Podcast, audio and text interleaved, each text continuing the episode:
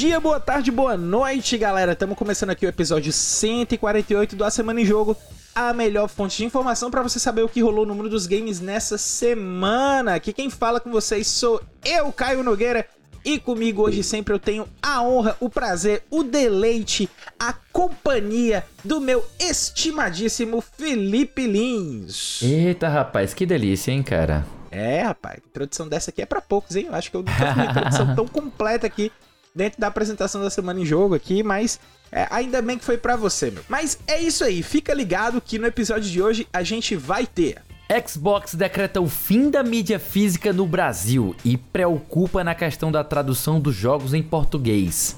Mas será que vai ser isso mesmo? Activision decide abrir o bolso e pagar multa de 35 milhões em processo de discriminação e assédio. Vendendo feito bombom em porta de escola, o Nintendo Switch se torna o terceiro console mais vendido de todos os tempos da Nintendo.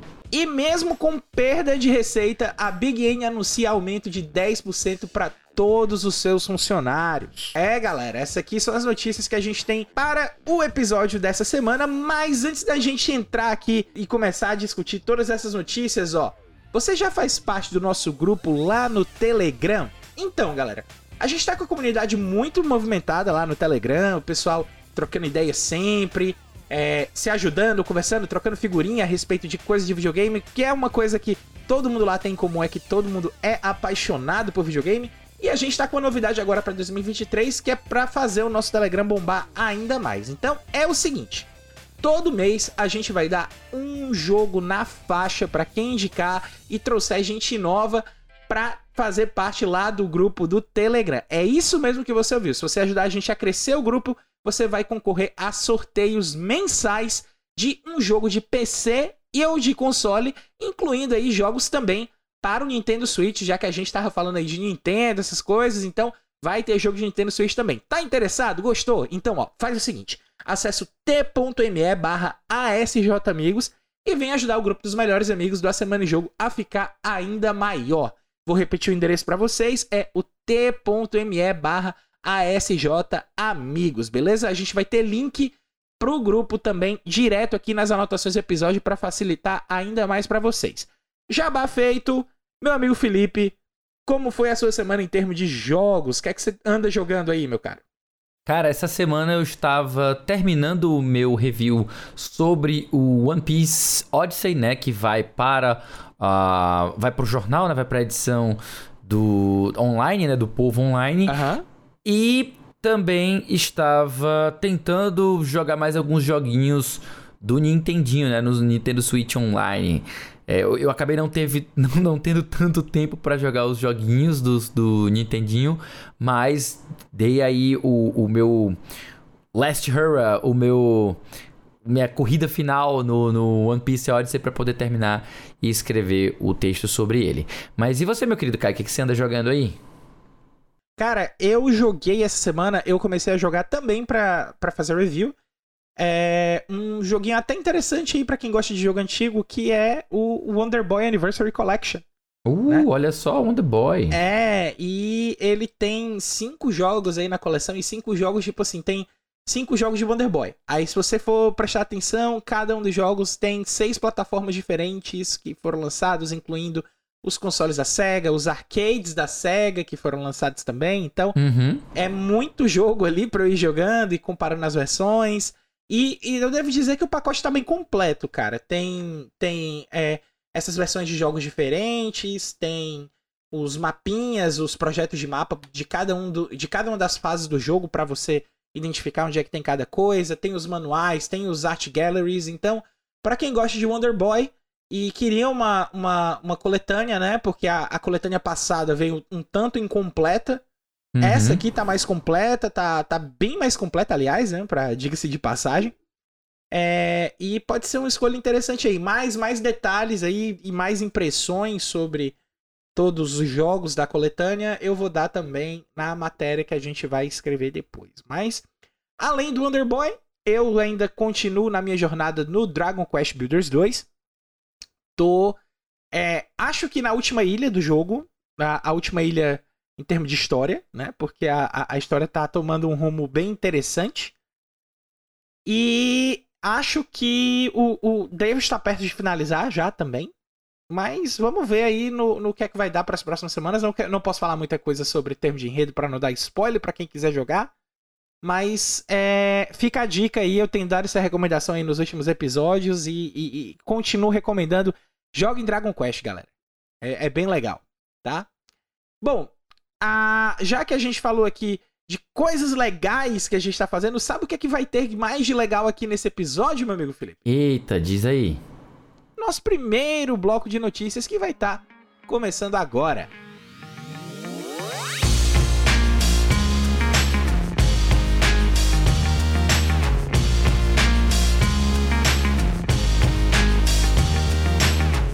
Primeiríssimo bloco de notícias do A Semana em Jogo dessa semana, começando aqui com uma bomba, uma bomba assim que pegou a galera meio de surpresa. Não é bem assim como o pessoal tava dizendo que, que seria nas primeiras notícias, mas a gente vai falar mais sobre isso é, de acordo com o que a gente for avançando aqui na leitura da notícia e for dando os nossos comentários. No momento eu vou ler aqui a notícia aqui do Matheus Oliveira que ele fez lá pro The Enemy, para vocês, tá? Que é a notícia seguinte: Xbox vai parar a produção de mídias físicas no Brasil, tá? Leitura rápida da notícia: a Microsoft irá encerrar a produção de jogos em mídia física de Xbox no Brasil e se limitar às cópias digitais, além de parar os processos de localização e dublagem em português de seus títulos. De acordo com um publicado pelo portal Voxel na última sexta-feira, dia 3, a informação foi disponibilizada por lojistas que informaram os consumidores da decisão. Segundo divulgado, jogadores passarão a ter apenas acesso a jogos em suas versões digitais, com exceção dos games já fabricados e disponíveis nas lojas. Sem confirmar ou negar as notícias, a Xbox se posicionou com o seguinte com a seguinte declaração. Abre aspas aqui para a declaração da Xbox. No Xbox, sempre buscamos maneiras diferentes de continuar trazendo aos fãs o melhor conteúdo para jogar no dispositivo que eles desejam. A comunidade pode continuar a aproveitar os nossos jogos por meio de códigos digitais ou em seu primeiro dia através do Game Pass. Estamos ansiosos por incríveis 12 meses que teremos pela frente. Fecham aspas. Meu amigo Felipe Lins, o que é que você acha aí dessa notícia? Eu sei que você sabe que também não é tão alarmante assim como o pessoal estava dizendo, porque saíram aí alguns esclarecimentos ao longo da semana, mas eu queria pegar o seu comentário para que a gente desse mais luz aí na notícia e deixar os nossos ouvintes mais informados além só da leitura da notícia. Então, vai lá que a bola tá contigo. Olha, cara, é o seguinte, a primeira coisa que a gente notou quando teve essa, esse rumor, esse anúncio, né, na verdade, foi uma notícia real, né, que foi confirmada, foi investigada pelo pessoal do Voxel, né? E depois foi reportada pelo pessoal do The Enemy, que a gente trouxe aqui a notícia, mas em ambos os portais você consegue verificar que houve a cobertura dessa notícia. Enfim, o ponto é que de fato tá tendo esse burburinho de que haverá uh, uh, uh, o encerramento da fabricação de jogos físicos aqui para o Brasil. O que não necessariamente significa que vai de fato acabar com a distribuição. Isso a gente ainda precisa verificar se realmente vai acontecer no futuro. Mas o, o ponto é que a Microsoft está meio que se desentendendo e desagradando alguns fãs, especialmente aqueles que compraram o Xbox Series X, né? Porque como a gente sabe, a diferença entre o S e o X não é somente nas resoluções que cada um é capaz de fazer, né? Obviamente o X exato, é bem mais potente, exato. né?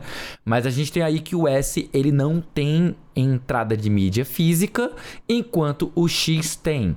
E diversas pessoas optaram por comprar o X por vários motivos, dentre eles não só poder utilizar o material de alta qualidade, né, em 4K, mas também para ter a possibilidade de comprar jogos físicos, já que é um costume muito tradicional a compra e venda de jogos usados, né?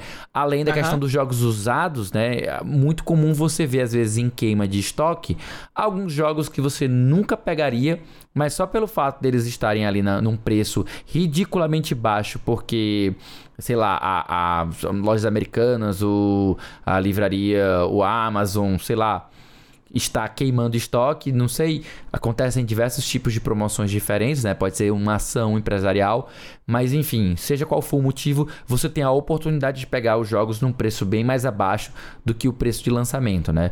Então, isso é algo que apetece muitos usuários, muitos consumidores da marca Xbox, e essa nova postura deles revela que eles estão cada vez mais com empresa focados né, na migração de todo o mercado de jogos físicos, a compra de jogos físicos para a aquisição digital ou assinatura do Xbox Game Pass, né? Que na verdade é algo que eu venho visualizando há um bom tempo, tanto na, em ações da empresa, né? você vai ver é, algumas decisões que ela tem tomado nesse sentido, como também próprias palavras, tanto do Satya Nadella quanto também do próprio Phil Spencer, né?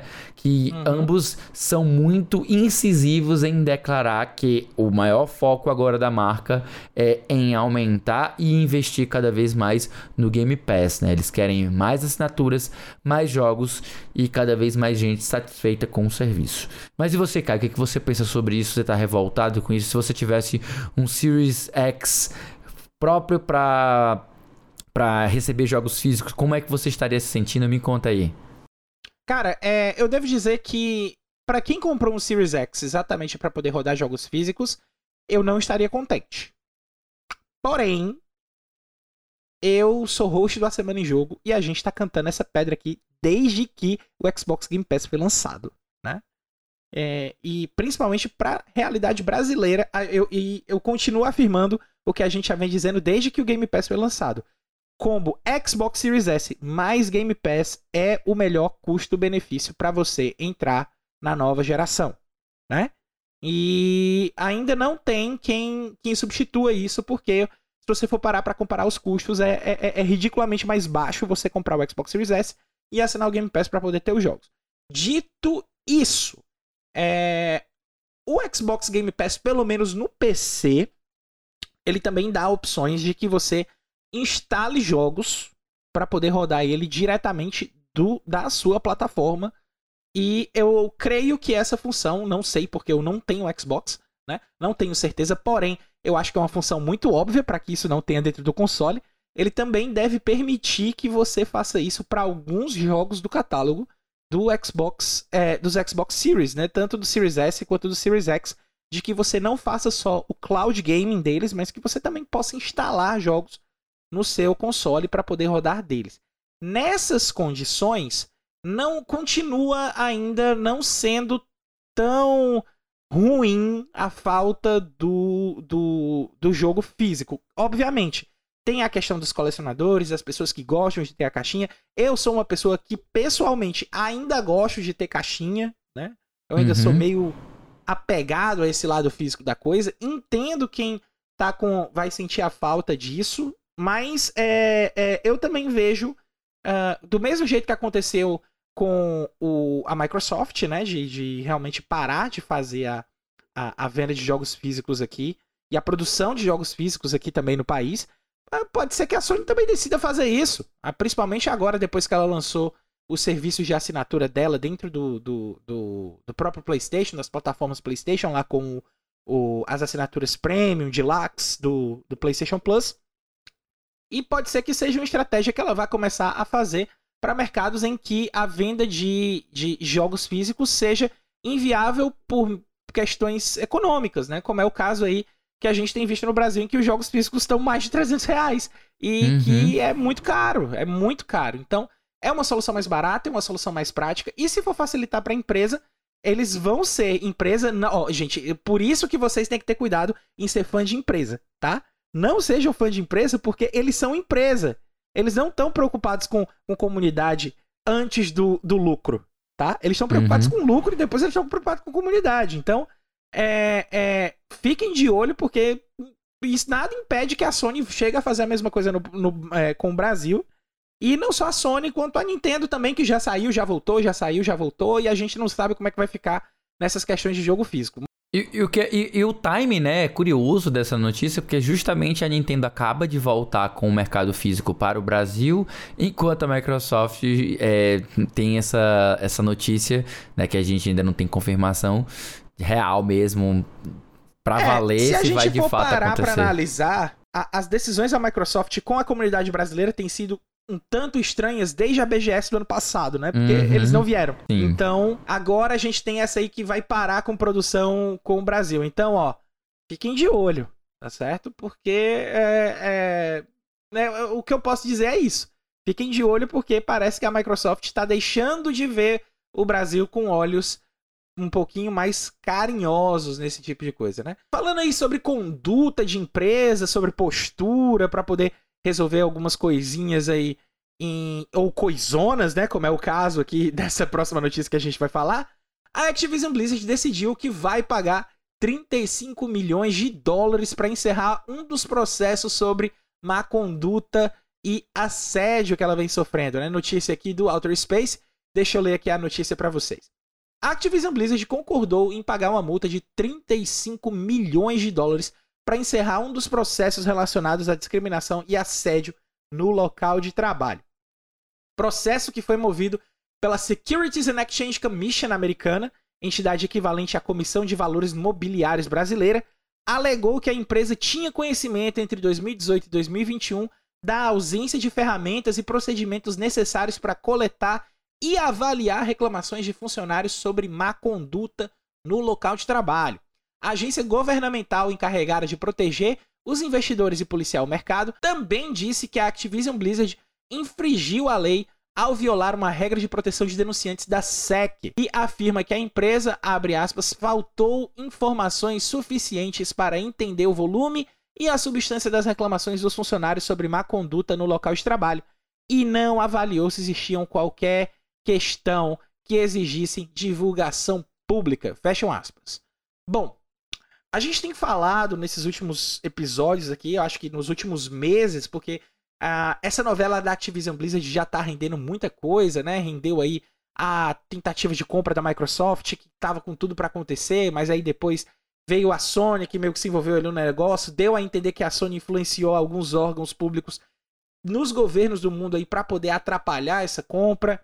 Mas a gente sabe que um dos grandes motivadores, um dos grandes motivadores dessa compra por parte da Microsoft é exatamente é, essa questão das seguintes denúncias de abuso e de assédio no local de trabalho que acabaram meio que desvalorizando a Activision Blizzard no mercado e a Microsoft foi lá e tentou fazer a compra nesse ponto, né? Eu pergunto aqui pro Felipe, cara, você acha que é, essa coisa, é, é as questões da, da, da, decisão dela querer pagar a multa deve influenciar alguma coisa no FTC? Você acha que uma coisa é outra coisa, outra coisa é outra coisa? Como é que você lê essa situação aí de acordo com o, o momento atual que a Activision Blizzard está vivendo? Para ser sincero, Caio, eu acredito justamente na frase que você falou que uma coisa é uma coisa, outra coisa é outra coisa. Acredito que essa seja o, a solução final daquele longo processo que a gente estava vendo antes mesmo da, da, de ter sido anunciado a compra pela Microsoft, né? Antes mesmo dessa situação que a gente está vendo acontecer, a gente já teve essa, essa denúncia aí que veio é, é, de, desses assédios e má conduta dentro da Activision Blizzard, né? O que a gente vê, na verdade, acontecendo agora é como se fosse a conclusão desse processo. Porque o que acontece é, nos Estados Unidos especificamente, há uma enorme tradição de se solucionar esses conflitos com base em indenização. É, é o velho é, deu em, acabou tudo em pizza, digamos assim dizer. Porque o que acontece é é muito comum no, nos Estados Unidos a gente ter casos onde o, um processo jurídico contra uma empresa movido por uma classe, ele é solucionado por meio de um acordo, né? Então, esses são os famosos acordos que acontecem em que a empresa paga uma imensa quantidade de dinheiro para encerrar o processo e aí é feita uma indenização às vítimas E meio que acontece o que aqui no Brasil seria equivalente a um TAC, que é um termo de ajustamento de conduta, né? Que a empresa ela se, uh, ela se dispõe né, ela assina um acordo jurídico para que ela tome, uh, ela tome atitudes e mude o ambiente empresarial para melhorar as situações que deram origem àquela, àquela ação. Né? Isso acontece muito aqui no Brasil, a gente vai ver especificamente no ambiente administrativo. Eu já vi isso acontecer com bastante frequência em relação ao PROCON, mas a gente vê também acontecer muito frequentemente com órgãos de proteção ao meio ambiente. A gente vai pensar que para o Ceará tem o pessoal do, da SEMASSE, né? Tem o pessoal uhum. também da prefeitura aqui com o pessoal da vigilância sanitária e da própria secretaria da SEMAN, né? Mas o que acontece o próprio IBAMA em, em sede nacional o ponto é que quando a gente tem as situações em que uma grande empresa provoca um dano muito grande, seja ao bem, a um bem coletivo, como é o caso aqui no Brasil da do meio ambiente, seja em casos de direitos difusos, como é no caso do, do PROCON, né? É, a gente tem uma, uma espécie de termo de ajustamento de conduta com o pagamento de uma multa que é revertida à coletividade. No caso aqui da Activision Blizzard, trata-se de uma situação muito mais privada, né? Você tem um grupo de funcionários, de ex-funcionários que entrou com o processo, né?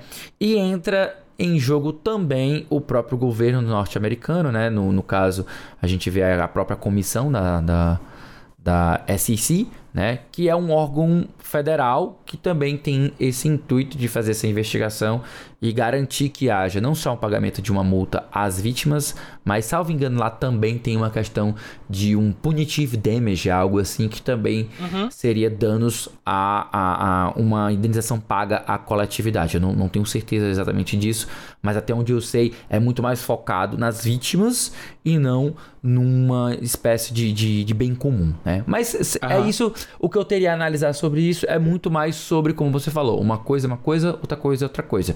Isso é muito mais sobre o processo que a gente ouviu falar bem antes da, do anúncio da, da aquisição pela Microsoft. E eu, eu não acredito que uma coisa vai influenciar na outra. Mas quem sabe aí, quem sabe essa solução não faz a Activision Blizzard é, voltar atrás. Não sei, eu, não sei. O que, que você acha, Caio, sobre isso?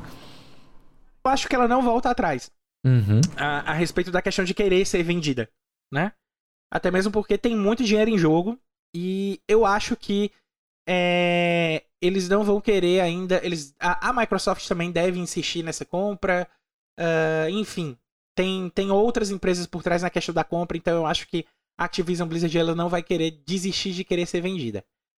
Sobre a notícia em si, eu tenho muita pouca coisa para comentar, até mesmo porque você brilhantemente que isso, fez rapaz. seu comentário e deu as suas explicações em termos jurídicos, em termos de, termos de como funciona nos outros governos, mas eu tenho duas coisas aqui para adicionar. Primeiro, eu acho que a Activision Blizzard está pagando é pouco, tá? Porque 35 milhões para esse tipo de multa, principalmente para o tipo de processo que está sendo feito e pelas explicações que você deu, é, é, uma, é um valor muito irrisório e principalmente perto do valor que tá para rolar aí com a venda dela para a Microsoft, né? É um valor irrisório, na minha opinião, comparado com todos esses outros aspectos que eu trouxe para cá. E em segundo lugar é que eu não acredito em nenhum tipo de mudança que vá acontecer com a Activision Blizzard enquanto Bob Kotick for o presidente. Então, é, eu acho que esses, esses são os problemas que, que, que, que tem que ser resolvidos para o quanto antes ah, mas o Bob Kotick vai ganhar dinheiro quando ele sair da presidência. Cara, tira esse cara logo. Uhum. Não importa. Porque quanto mais tempo ele passar, mais dinheiro ele tá ganhando. Então tira e, esse e outra cara coisa, logo. Ele também é um dos maiores envolvidos na, no, nas, nos escândalos, né? Então ele, ele é apontado como um dos responsáveis, não só por assediar, mas também como acobertar alguns desses casos. Exato. Então, esse cara não era nem pra estar tá mais dentro da Activision Blizzard, na minha opinião. É, infelizmente, é, é, é as coisas não, não funcionam por uma forma de que a justiça é, é, chegue rapidamente, nesse caso, né? Mas eu acho que as prioridades deviam ser outras, não de, de ver questão de multa ou exigir alguma questão de dinheiro, mas Eu acho que falta aí. Acho que não, eles só não fizeram isso porque não deve ser é, legalmente possível de exigir a, a, a, a, a saída, a renúncia do Bob Kotick de alguma coisa. Mas. Não, é, até porque é... ele é acionista, cara. Então, mesmo que Exato. ele saia, ele vai, ele vai cair atirando. Ele vai, ele vai levar é. uma bolada de qualquer jeito. Não, deixa, deixa levar a bolada, mas eu acho que quanto mais tempo ele passar lá, mais a bolada vai aumentando, entendeu? Eu acho que ele tem que sair é logo. Entendeu? Que é pra, pra resolver logo o problema, corta logo mal pela raiz e acabou. E, e não só o Bob Kotick, né? Eu acho que as outras pessoas que também são tão envolvidas, que ainda estão dentro da Activision Blizzard, deviam sair em conjunto. Falando em sair, a gente vai sair agora também do primeiro bloco de notícias e vamos adiantar logo aqui esse nosso segundo bloco que tá meio que especial Nintendo, então nintendistas, fiquem ligados aí que vem notícia para vocês.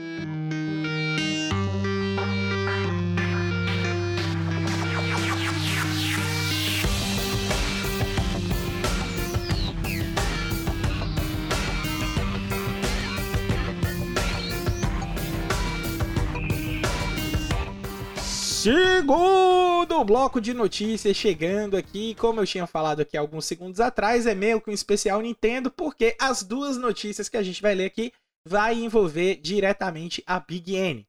E são duas notícias até bacanas de, de, de dar aí, tendo em contrapartida a última notícia que a gente teve do primeiro bloco. Então vamos aqui para a primeira notícia desse segundo bloco, que é Nintendo Switch se torna o terceiro console mais vendido de todos os tempos. Notícia da Clara Canela e do Ryan Dinsdale aí para IGN Brasil. O Nintendo Switch já vendeu 122,55 milhões de unidades e superou o PlayStation 4 e o Game Boy. Com isso, ele se tornou o terceiro console de videogame mais vendido de todos os tempos. O número foi revelado no relatório de lucros do terceiro semestre da Nintendo, que também anunciou que 994,30 milhões de unidades de Nintendo Switch já foram vendidas. Tendo ultrapassado 122,55 milhões de unidades, o Switch agora fica atrás apenas do Nintendo DS com 154,02 milhões de unidades vendidas e do PlayStation 2 com 159 milhões de unidades vendidas.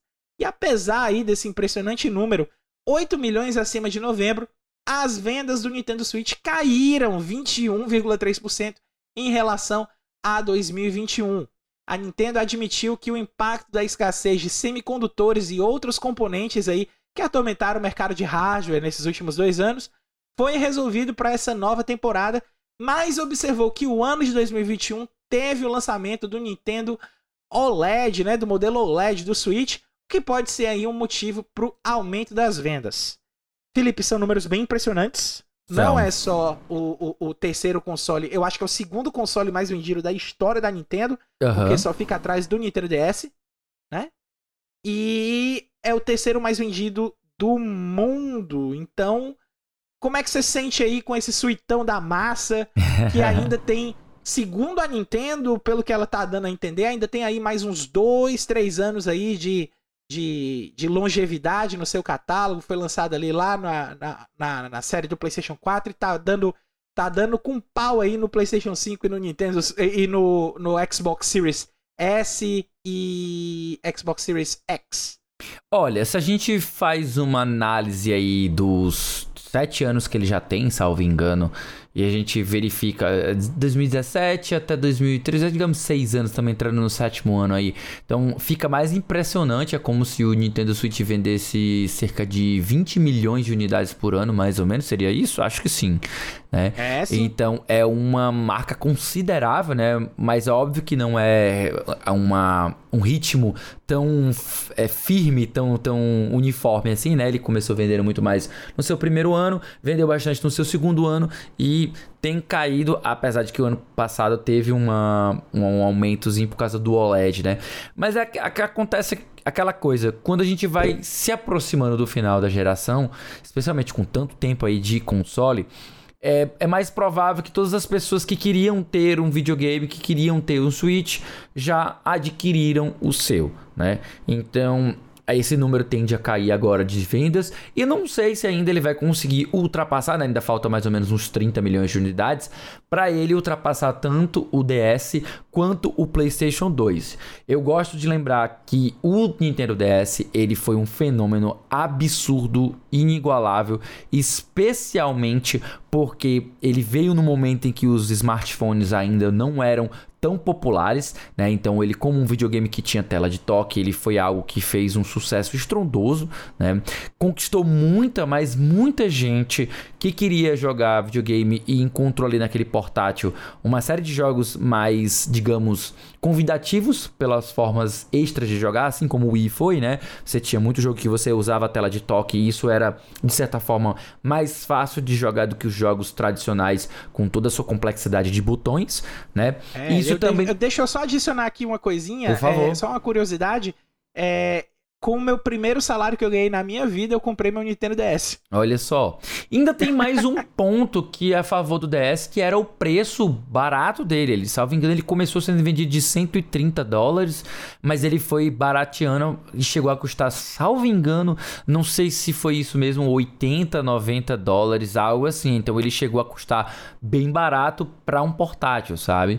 Então foi um fenômeno completamente absurdo de vendas, inigualável. E é claro, apesar do Nintendo Switch ser considerado pela Nintendo como um híbrido, né?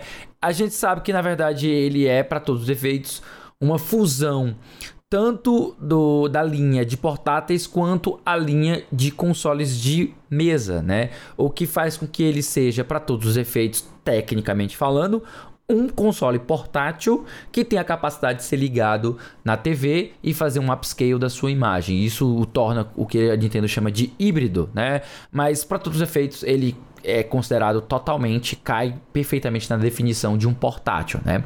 Então o que a gente tem hoje é a Nintendo é totalmente focada nos seus portáteis. Se a gente for pegar uma soma do 3DS uh, eh, com o Wii U uma soma do DS com o Wii e, e fosse, fôssemos comparar agora com a, o, o, volume de vendas do Switch, que agora é uma plataforma única da Nintendo, né? Talvez esses números não sejam tão impressionantes assim, já que você vê que tem muita gente que você, você somar esses números dão, sei lá, mais de 400 milhões de unidades quando você soma o Wii mais é. o DS. Quando você pega o 3DS e o Wii U, você já tem uma queda vertiginosa aí. Acho que o, o Wii U chegou a vender só 15 milhões, né? Algo assim. E aí, quando você chega agora pro Switch com a plataforma única, ele demonstra que a Nintendo tá lá, o poder dela tá aí essa plataforma unificada. Vai ter Pokémon, vai ter um Zelda de grande nome, vai ter Mario de grande dois, né? nome, né? né? Até dois, na verdade, como está tendo agora. Apesar de que o primeiro foi relançamento do, do, do game do, do Breath of the Wild que saiu inicialmente para o Wii U, né? Então a gente teve é... oficialmente só um, né? Oficialmente, é. novidade é só um, né? Mas assim, para todos os efeitos, Tá lá, o console possui um monte de jogos que saíram para o Wii U que foram portados para o, o Switch. E a gente vê para todos os efeitos a Nintendo mostrando para todas as forças que ela tá no mercado, vai continuar no mercado muito tempo o, o, as, as, franquias que ela possui são literalmente system sellers, né? São, são responsáveis por vender sistemas, por vender plataforma. Então, dificilmente a Nintendo vai sair desse mercado. Se ela vai conseguir superar os próprios recordes, não sei.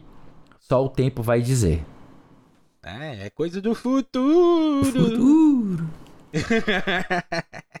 Cara, mas ainda assim, eu ainda fico impressionado em ver que é, o Switch vendeu tanto, né?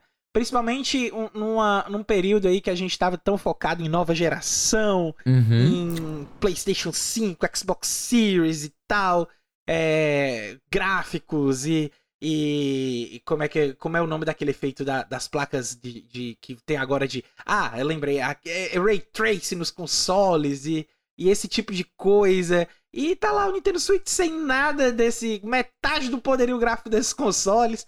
É, sem tanto processamento gráfico e vendendo feito água no deserto, cara. Hum. Porque a gente tem que dizer que. Uh, tá certo que a Nintendo, desde o Nintendo Wii, desde a geração ali do PlayStation 3 e Xbox 360, a Nintendo meio que tá correndo por fora, né? Ela, uhum. ela não tá tão envolvida na briga de consoles, ela nem quer estar tá envolvida na briga de consoles, porque ela entende que a posição dela de correr por fora é muito mais confortável para ela e para os consumidores dela.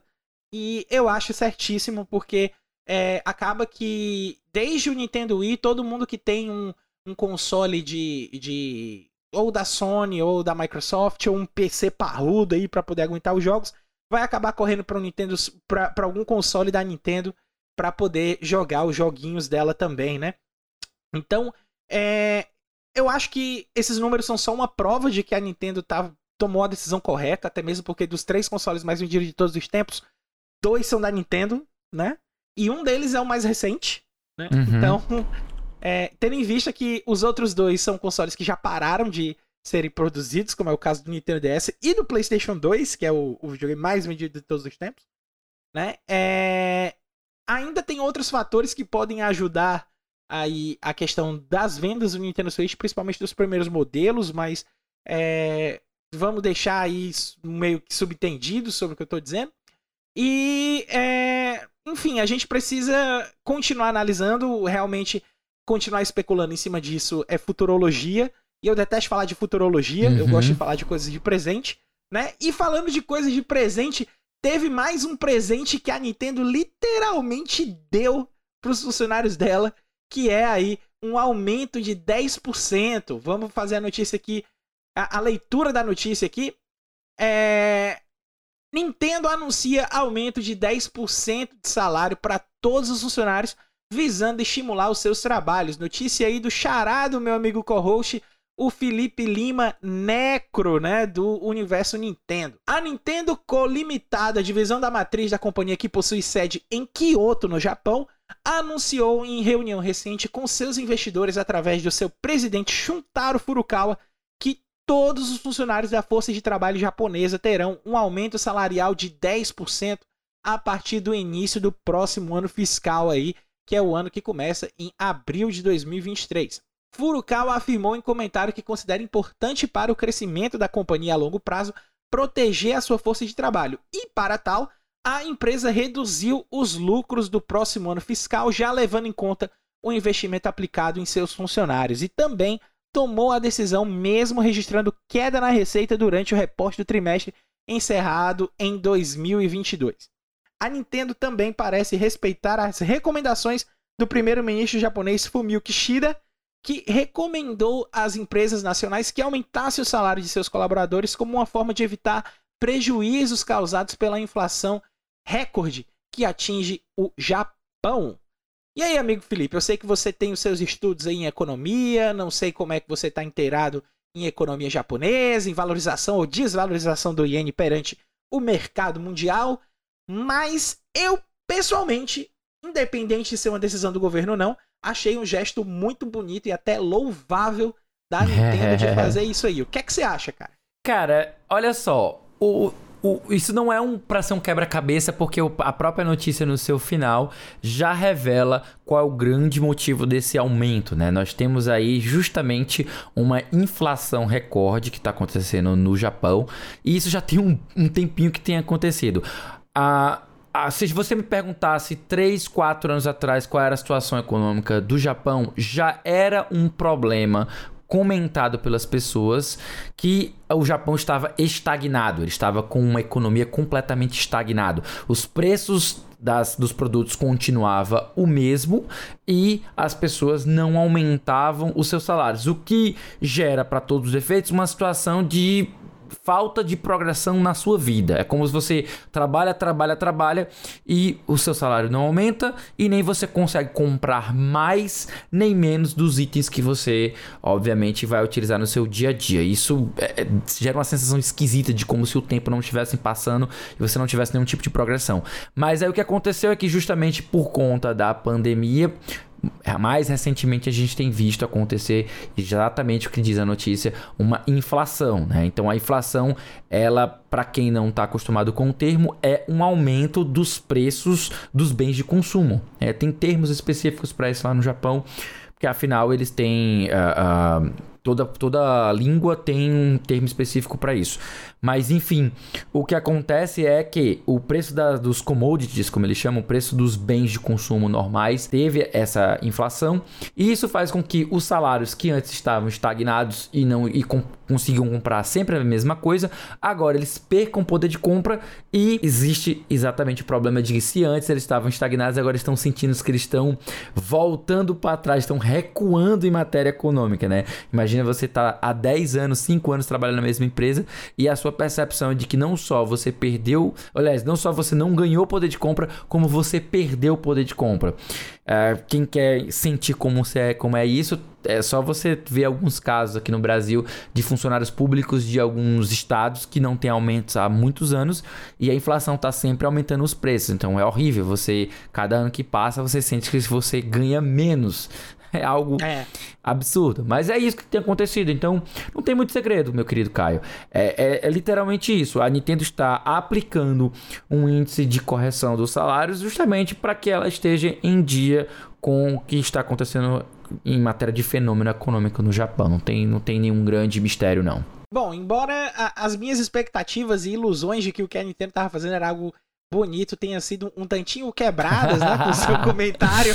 Mas não deixa de ser, não deixa de ser de certa forma é, um compliance da Nintendo, né, de uhum. acatar uma recomendação do próprio primeiro-ministro. Né? Então, se ele sugere que as empresas aumentem o, o, já que os preços das coisas aumentaram, eles aumentem os salários o negócio é que isso acaba sendo uma, uma brincadeira de gato e rato, né? Então, tipo, se você uhum. aumenta salários, aí os, as coisas podem também subir novamente. Então você tem que ficar toda hora aumentando e subindo, eh, se, se adequando à inflação. É. Então é complicado, é, sabe? Eu entendo. Mas é, é, eu talvez aí seria algo mais bonito aí. Não sei se a Nintendo quiser realmente mostrar que é a bichona, como a gente fala aqui na, na nossa terra é que ela devia dar um aumento maior do que o que foi recomendado. né? Talvez, é. mas, é. Mas aí, aí seria algo, algo realmente que fugiria um pouco do padrão e deixaria a atitude dela ainda mais bonita. Até porque, até porque, como a gente viu, ela teve queda na, na receita, né? Então, ela dá um, um, aumento maior do que sua receita seria assim. É, mas o ponto aqui, se assim, se você for analisar a notícia nua e crua, como ela veio pra cá e como ela entrou na pauta, você tem de um lado a Nintendo falando: Ah, estamos aumentando o salário porque queremos motivar ainda mais os nossos funcionários Sim. para que o trabalho deles não seja prejudicado. E do outro lado você tem um governo. Todo mundo aumenta 10% do salário. Por favor. então. É, mas é, é, é, é para todos os efeitos, as empresas não são obrigadas a acatar, né? Então. É, exato, exato, exato, com certeza. Mas. Mas é aquela coisa, se Nintendo... você mantém seu, seu funcionário satisfeito com a empresa, ele tende a não querer sair, né? Então, é. se ele recebe oportunidades melhores, mas ele tá numa empresa que ele confia, que ele sabe que cuida do, do funcionário, então a tendência de sair é bem menor, né? Tipo, imagina só. É, bom, eu sei que com essa atitude aí, pelo vídeo que você está apresentando, eu fiquei dando uma olhada rápida enquanto você estava comentando também, e enquanto eu estava comentando aqui agora, dá para ver que as ações da Nintendo se valorizaram um pouquinho aí com o anúncio da atitude, né? Eu uhum. acho que uhum. teve uma valorização de 5% ali, se eu vi aqui o vídeo certo. Mas é, é, é, legal ver isso aí, porém, é, eu acho uma atitude bacana da Nintendo, né? Mas a gente não é cash de economia, Deixa eu estar aqui. Ah, claro, a gente tem conhecimento, né, sobre, sobre um pouquinho de economia e tal, porque faz parte, mas o nosso foco aqui é videogame, é coisa para pegar e colocar no console para você jogar.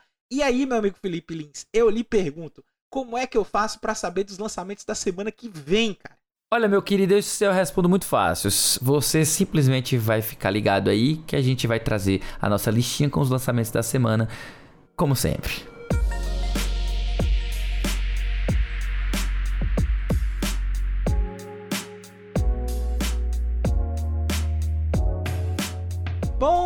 Essa semana a gente separou aí quatro lançamentos aí na semana do dia 6 até o dia 12 de fevereiro. A gente tem aqui quatro lançamentos que a gente trouxe com mais destaque aqui para vocês essa semana, começando aqui no com o lançamento do dia 6, que é Spy Care Volleyball, né? Um jogo aí difícil de, de ser colocado em, em, em versão digital. A gente não tem tanto jogo de voleibol famoso como tem jogo de outros esportes, mas legal que a gente está com a iniciativa de trazer um jogo de voleibol em pixel art, né? Pelo que tá aparecendo aqui na Uhum. arte. E é um jogo que vai ser lançado aí para PC. Tá chegando aí no dia 6 de fevereiro. Também no dia 6, a gente tem o lançamento de Hydra Union. We'll Never Fight Alone. Também para PC, também para Early Access. Então, se você gosta aí de um JRPG, de uma coisa mais de pegada de de, de nessa questão de RPGs mais clássicos, como é o caso dos outros jogos de Hydra Union, esse jogo é pra você, pode dar uma olhada lá que tá tranquilo de você acompanhar. Eu fiquei curioso, meu querido Caio, de saber se esse jogo é um porte do jogo que existia inicialmente para, salvo engano, para Nintendo DS, aliás, GBA, eu acho, ou se é, eu ele... acho que foi original de Game Boy. Isso, eu não sei se ele é um porte do Game Boy, se ele é um remake, se ele é um remaster ou se ele é um novo jogo da, da franquia, né? Ele era bem Então, antigo. É, Ó, ó, o, Guilherme, o, Guilherme, o Guilherme never- tá dizendo aqui que ele era um jogo de GBA e de PSP, né? Então, É, exatamente. Ele, ele, é, ele é um porte, né? Acho que um porte remaster, né? Um negócio mais bonito aí que vai estar chegando nos PCs. Mas é exatamente esse o ponto. Ele é um jogo originalmente lançado para Game Boy Advance e para PSP. Aí, o outro lançamento que a gente vai ter no dia 7, que não é bem o lançamento de um jogo novo, mas é de conteúdo relevante para quem gosta desse tipo de jogo, é o conteúdo, o Free Update 4, que vai estar chegando aí pro Monster Hunter Rise Sunbreak, né? Que é a expansão aí do Monster Hunter Rise que foi lançado. E essa expansão vai trazer aí mais alguns monstros novos, né? Que a gente tinha comentado no começo do podcast, que eu esqueci agora completamente o nome dos monstros. Eu tô aqui pesquisando enquanto eu tô falando aqui Tem com a vocês. Velcana, eu pra sei, ver. eu sei que tem a Velcana, que é do Iceborne. Isso, exato. A gente vai ter a Velcana, né? Que é o que o pessoal chama de Iceborne Dragon. mas Velcana. E vai ter também um outro monstro que é o. É com V também. É o Agora eu não Velstrax. lembro o nome dele. Isso, isso, isso, isso. Então são esses dois, dois monstros aí que estão entrando agora no catálogo de monstros do Monster Hunter Rise Sunbreak. A gente sabe que um dos grandes motivadores de vendas do Monster Hunter são os monstros que estão nele. Eu, particularmente, sou muito fã do Zinogre, né? Então, Mas, rapaz, É. não, tinha, não tinha um pior pra tu gostar, não? Tinha, tinha. Tu podia. eu podia gostar do Joe, né? Você podia, você podia gostar do Rajang. Aí, aí, aí é falha de Eu caráter, podia, né, gostar cara? do, eu podia gostar do Joe, eu podia gostar do Gore Magala. Não, mas eu gosto do Zinogre. Tá certo. Então, É, eu, acho, eu acho que eu tô no lucro. talvez, Mas talvez. vamos lá, o último, o último jogo que a gente tem aqui pra discutir com vocês é um jogo que vai ser lançado no dia 9 de fevereiro, que é o Arcadia Fallen, que vai estar chegando aí pros consoles PlayStation, né? Que vai estar chegando aí pra PlayStation 5 e PlayStation 4. O Arcadia Fallen, ele é um roleplay visual novel, né? Então, é pra quem gosta de, de acompanhar histórias de visual novel e tal, e é aquele que você vai jogando, vai tomando decisões, e as decisões que você vai tomando vai afetando o desenrolar da história. Ele tava em, em Kickstarter, né? E é, quando ele foi lançado lá em 2021 para PC, e agora ele vai estar chegando nessas plataformas aí da Sony, tanto o PlayStation 5 como o PlayStation 4. Então, se você gosta de visual novel, dá uma olhada aí no Arcade Fallen, que é um jogo bem interessante para vocês. E além dos jogos dessa semana, esse quinteto aqui da Semana em Jogo tem mais um monte de conteúdo para você ficar ligado. É verdade, toda sexta-feira tem um episódio novo do Vale a Pena Jogar com o nosso queridão, o Davi do Bacon, trazendo uma review de jogo que ele acabou de zerar. De segunda a sexta você pode acompanhar o nosso querido Dabu na Twitch a partir das 6 horas da noite para jogar Destiny 2 com ele, além de vários outros games. É só você acessar twitch.tv barra BEDabu. Lá no Spotify você encontra um monte de conteúdo produzido pela galera do Cast Potion, o podcast com aquele já conhecido papo catedrático sobre videogames. E você pode acompanhar aí mensalmente as lives, podcasts e demais produções do Lee, que acabou de falar com vocês aí, em conjunto com a galera do Memória Random, tá? É só buscar por Memória Random com M no RAM, né? É de memória RAM, né? Nas plataformas de podcast, na Twitch e no YouTube também.